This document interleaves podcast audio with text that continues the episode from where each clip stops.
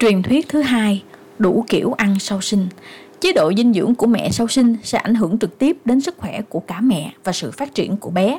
Đối với bất kỳ bà mẹ sau sinh nào, việc đáp ứng đủ nhu cầu sữa mẹ cho trẻ ít nhất là trong khoảng thời gian 6 tháng đầu đời là vô cùng quan trọng và cần thiết.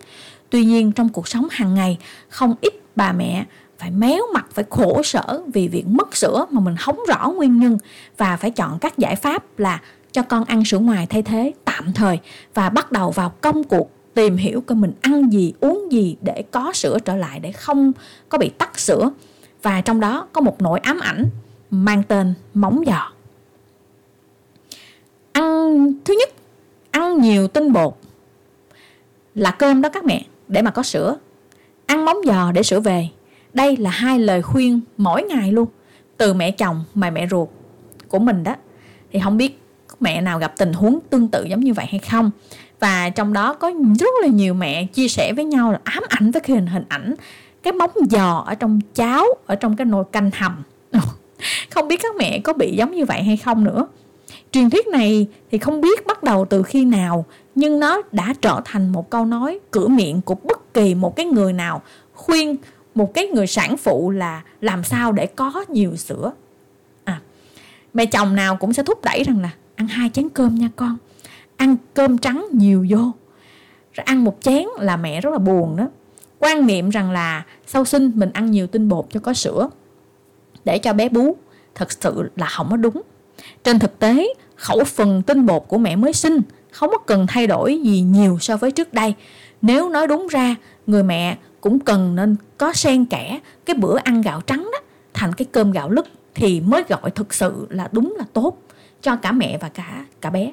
Trong cái thành phần của gạo lứt, có rất là nhiều những cái vitamin khoáng chất vi lượng tốt cho đứa trẻ, kể cả có axit folic ở trong đó nữa các mẹ còn ăn nhiều cơm mà gạo trắng, tinh bột nhiều á, thì nó sẽ làm tăng cái lượng đường huyết cho cơ thể, gây cho mẹ những cái nguy cơ về béo phì và tiểu đường. Vì vậy, mẹ sau sinh, mình ăn cân bằng đầy đủ các cái nhóm chất là tinh bột nè, béo, đạm, xơ vitamin, thay vì mình chỉ tập trung mỗi cái tinh bột để có sữa, thì thật sự nó không có sữa mà nó làm tăng cái nguy cơ béo phì. Cái món thứ hai gây ngoài cái chuyện tinh bột đó đó là cái cháo móng giò hoặc là giò heo hầm đu đủ. Thì theo bác sĩ Nguyễn Đức Thuấn, ăn nhiều cháo móng giò chẳng những không có tác dụng lợi sữa, mà còn là cái nguyên nhân gây tắc tia sữa, béo phì cho các mẹ sau sinh. Tại sao vậy các mẹ?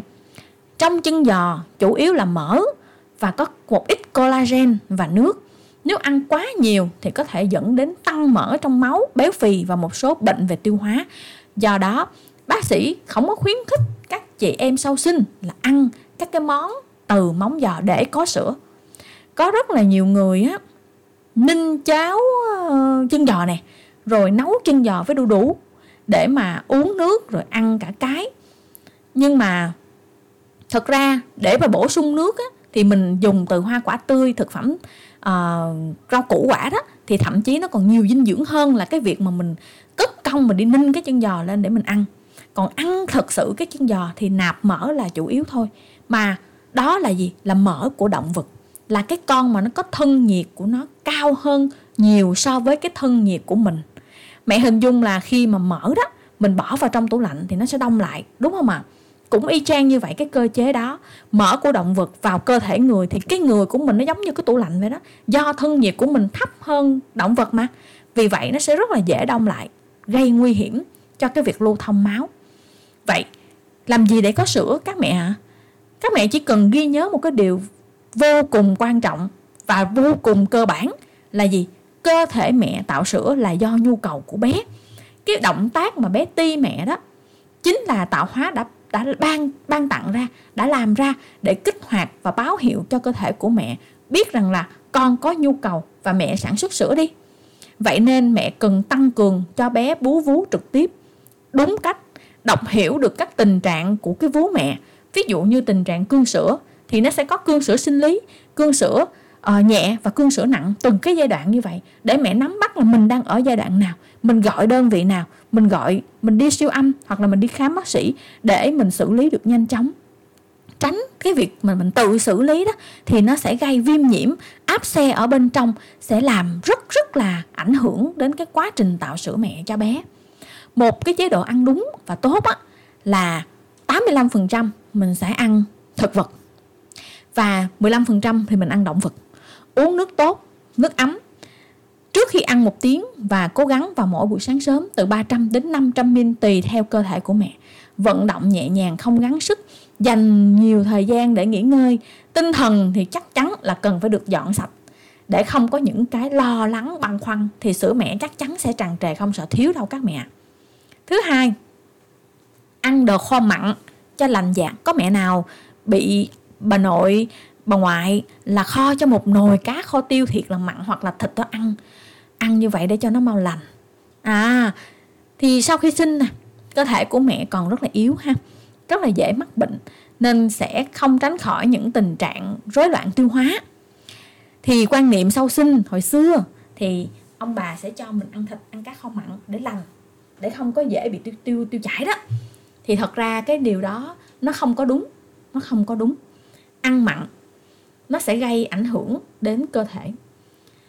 Um, bà đẻ thì cũng như một người bình thường thôi. Chẳng qua mẹ bỉm thì có một khoảng thời gian vượt cạn mệt mỏi này gửi đi rất là nhiều miễn dịch cho bé nên giờ đây cơ thể của mẹ yếu hơn cần nghỉ ngơi và cung cấp đủ dưỡng chất để phục hồi trong khoảng thời gian hậu sản là 6 tuần. Và việc ăn mặn cho lành dạ là phản khoa học vì ăn mặn còn gây hại đến cơ thể bình thường nữa. Nói chi rằng là cho mẹ sau sinh? Nói ăn mặn thì mình sẽ hình dung đó là mình nêm nhiều muối và nhiều nước mắm cho món ăn nó mặn. Có nghĩa là mình sẽ nạp nhiều muối, đúng không các mẹ? Và nạp nhiều muối thì nó sẽ tập làm tăng cái nồng độ natri trong máu. Cơ thể mình thông thường nó sẽ tự giữ cái cân bằng cái nồng độ natri và cái chất lỏng ở trong máu. Nhưng khi có quá nhiều muối ở trong máu thì cái sự mất cân bằng chất lỏng nó sẽ xảy ra. Nó làm cho cái việc là hút nước ra khỏi tế bào và vào máu để mà nó lại là nó cân bằng lại cái nồng độ đó. Vì thế cơ thể của mình nó sẽ có hiện tượng nó khát nước và mình sẽ phải đi uống nước. Thì cái lượng nước mà cần để cân bằng lại cái nồng độ natri mà nó tăng ở trong máu do mình ăn mặn nó sẽ lên gấp đôi nó sẽ gây áp lực lên cho cái thận của mình nó lọc. Thì tình, tình trạng này kéo dài nó sẽ gây sưng phù nề tích nước à, đặc biệt là ở các ngón tay và các chi nữa. Và nó còn nhiều cái ảnh hưởng khác ví dụ như là mình có chóng mặt à, mình có ờ, tăng huyết áp đó. À, cho nên rằng là mình không có cần không được ăn quá mặn. Và dĩ nhiên cái gì quá nó cũng không tốt ăn quá lạc cũng không tốt luôn vì nó thiếu cái natri. Rồi nó cũng có gây cho mình cái sức khỏe đường ruột nó kém nữa ha. Vì là mình ăn nhiều mặn nhiều muối quá đó nó sẽ kích thích cái sự phát triển của vi khuẩn xấu ở trong cái đường ruột của mình. Đây là những cái nghiên cứu ở trên uh, thế giới. Đó là các vi khuẩn nó mà ừ, xấu á, mà nó nó nó có thể nó có tên là ờ, uh, HP đó các bạn. Nó có xu hướng tấn công niêm mạc dạ dày đó. À, và nó gây ra nhiễm trùng nghiêm trọng là có thể đó là do mình mình ăn quá nhiều muối đó nó sẽ kích thích các cái vi khuẩn xấu này nó phát triển ha các mẹ ha. Có có mẹ nào là bị bà nội bà ngoại bắt là ăn ít rau thôi và không có ăn trái cây tươi luôn bởi vì là sợ sẽ bị lạnh bụng và tiêu chảy. Còn có người lại nói là không cho ăn rau cải nữa kìa vì là sợ là mình sẽ bị tiểu gắt tiểu ra quần. À, ăn ít rau và thậm chí không cho ăn canh cải vì sợ xoắn tiểu sợ thực tế cái xoắn tiểu là tình trạng của bàng quang và sàn chậu chứ không có liên quan đến rau cải nha các mẹ. Mà ngược lại á mẹ sau sinh thì rất cần được ăn rau xanh là củ quả để bổ sung lượng canxi có ở trong rau xanh chất xơ nước trong rau củ. Vitamin và các khoáng chất cần thiết. Mà nó tươi nữa, cho nên nó sẽ bổ sung cho mẹ những cái enzyme tốt. Và đồng thời nó giải quyết một cái vấn đề cấp bách mà mẹ nào sau sinh cũng bị. Kể cả khi mình đang có thai mình cũng bị, đó là hiện tượng táo bón. Bởi vì nhiều chất xơ nó sẽ kích thích cái nhu động ruột của mình. Nó hoạt động, nó co bóp để nó tống phân ra ngoài. Trái cây tươi dễ lạnh bụng thì điều này cũng tùy vào cơ thể của từng mẹ thôi, cũng không thể phủ nhận. Cái việc là trái cây nó có chứa rất là nhiều nước tốt, các vitamin và enzyme có lợi cho cơ thể, đúng không các mẹ? Tuy nhiên có thể là do mẹ mới sinh xong á, cơ thể và miễn dịch của mình còn yếu, nên nếu dùng phải trái cây mà mình chưa có rửa sạch và nó có phun thuốc nè, hoặc là mình để lâu á, ở trong tủ lạnh mà mình không biết nó đã bị oxy hóa nó bị úng đi á, mà mình ăn thì nó sẽ rất dễ bị nhiễm khuẩn đường ruột. Và khi nhiễm khuẩn đường ruột thì dĩ nhiên cơ thể sẽ có cái cơ chế đào thải ra ngoài, đó là mình phải đi xả. Cho nên đi xả. Và tiêu chảy nó cũng khác nhau nha các mẹ. Tiêu chảy là mình bị mắc cái con khuẩn A. coli. Còn mình đi xả cái này là do hệ thống cơ thể của mình nó đào thải những cái xấu đi ra bên ngoài. Cho nên lỡ có bị thì uống nhiều nước ấm để tránh bị thiếu nước và để cho cơ thể của mình nó xả sạch sẽ đi là nó hết thôi. Mà thực ra có một cái mẹo như thế này nếu các mẹ ngại uh, lỡ mình lỡ mình yếu mình bị hàng mình dễ bị à, coi như là những cái đồ ăn đó nó kích thích cái tiêu hóa của mình nó không tốt á nhưng mà mình thèm trái cây quá các mẹ có thể hấp nó lên. Hấp sơ thôi cho nó nóng lên mình ăn vẫn ok mà. Hấp sơ thôi các mẹ ha. À, rồi thì cái phần mà truyền thuyết về ăn thì mình chỉ chia sẻ một vài cái mấu chốt rất là à, nhức nhối rất là nóng hổi của những mẹ sau sinh hay gặp phải. À, xin chào các mẹ và hẹn gặp lại ở những cái truyền thuyết sau nữa nha.